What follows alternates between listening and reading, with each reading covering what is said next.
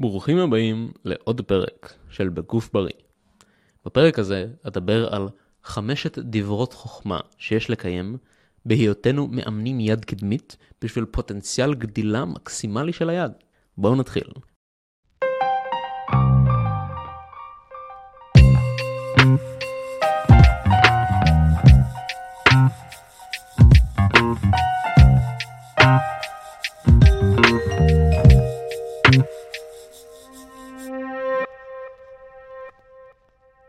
אז לא בסדר מסוים, מה שאני עומד להגיד, כל הנקודות האלו משנות. אני אתן את חמשת הדיברות שאני חושב ששווה להכניס לאימונים, בשביל לתת את האקסטרה תשומת לב הזאת ליד קדמית כדי ממש להצמיח ולהגדיל אותה.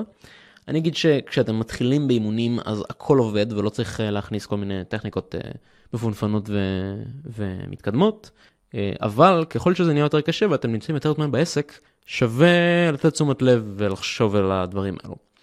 אז, נקודה ראשונה, לשלוט בירידה של התנועה. שליטה בחלק האקסנטרי זה ענק, זה כואב וזה מוריד את החזרות, אבל הן הרבה יותר אה, אפקטיביות ומשמעותיות, ואני מדבר ממש על 2-3 שניות של ירידה, שזה לא קל. במיוחד עם משקולות יד, זרטות כלפי השמיים as you curl, בהיותכם מבצעים את התנועה, תחשבו על זרטות כלפי השמיים. זה אפילו לא חייב לקרות בפועל, אבל תדמיינו שזו הפעולה שאתם עושים. זה מה שנקרא Q מנטלי, שממש ממש עוזר עם ההפעלה של היד הקדמית. נקודה שלישית, להתנסות עם טווחי חזרות. יש מגוון ענק של תגובות בין אנשים. יש אנשים שיעשו סטים של שמונה חזרות עם יד קדמית, וירגישו שזה פשוט כואב להם במפרקים ובמרפקים, ויש היגידו שיש להם לחץ ביד הקדמית והם מתים מהדבר הזה. לעומת זאת, 15, חזר, 15 חזרות זה סט שפשוט מעייף אותם, ולאנשים אחרים, 15 חזרות, השריר, השריר של היד הקדמית שלהם פשוט שורף, וזה מדהים.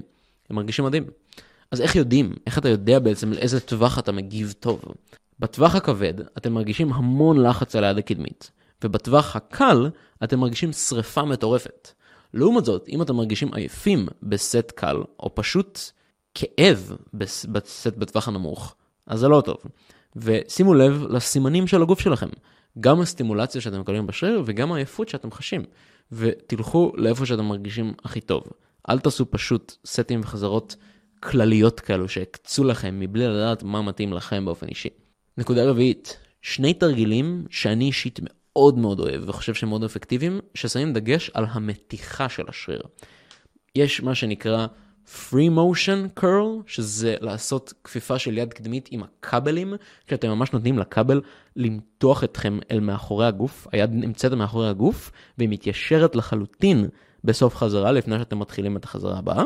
ו-incline curls, שאתם שוכב, לא שוכבים, אבל אתם מתיישבים על ספסל בשיפוע חיובי, אתם בערך ב-45 מעלות, מיישרים את הידיים כל הדרך למטה בתחתית של התנועה, ומעלים אותם כל הדרך למעלה.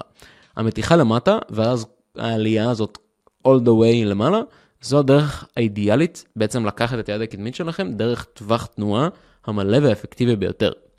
ונקודה חמישית, תנסו אה, מה ש... מייק איזרטל מ Renaissance Periodization אוהב אה, לקרוא לו myo-rep match, myo-rep match, או במילים אחרות rest pause, אולי אתם מכירים את זה, זה נשמע קצת, אה, קצת יותר מוכר. שמה שזה אומר בגדול זה שאתם מציבים, נגיד אתם עושים סט של יד קדמית, עושים סט של 20 חזרות, מסיימים אותו ממש קרוב לכשל, עכשיו אתם מניחים את המשקל. זה היה סט ראשון. עכשיו, שאר הסטים שלכם, נגיד ויש לכם שלוש סטים סך הכל ועשיתם עכשיו את הסט הראשון, אז מה שתעשו זה שאתם תגיעו עוד פעם ל-20 חזרות, אבל זה יהיה לכם קשה מדי, כי רצחתם את עצמכם בסט הראשון, אתם לא יכולים לעשות סט של 20 חזרות. אז אתם עושים סט, וכשאתם מגיעים נגיד ל-15 חזרות ואתם כבר מתים, אתם מניחים לרגע את המשקל, נושמים קצת, מורידים את השריפה הזאת מהידיים, ועושים סט של 5, ומגיעים ל-20. ובסט הבא יכול להיות שאתם תגיעו ל-12, ואז תנוחו ותעשו 4, ואז תנוחו ותעשו עוד 4. אתם בעצם לוקחים כמה הפסקות שצריך, כמה rest פוזים, כדי להגיע לאותה כמות החזרות כמו בסט הראשון. הצבתם לעצמכם איזשהו יעד, ועכשיו בכל סט אתם מנסים להגיע ליעד הזה, גם אם זה אומר לנוח קצת בתוך הסט. וזה בעצם המון נפח עם חזרות שהן מאוד אפקטיביות, כי הן סביב הטווח הזה של כשל. הם, אתם נושקים לכשל הרבה פעמים במהלך סט.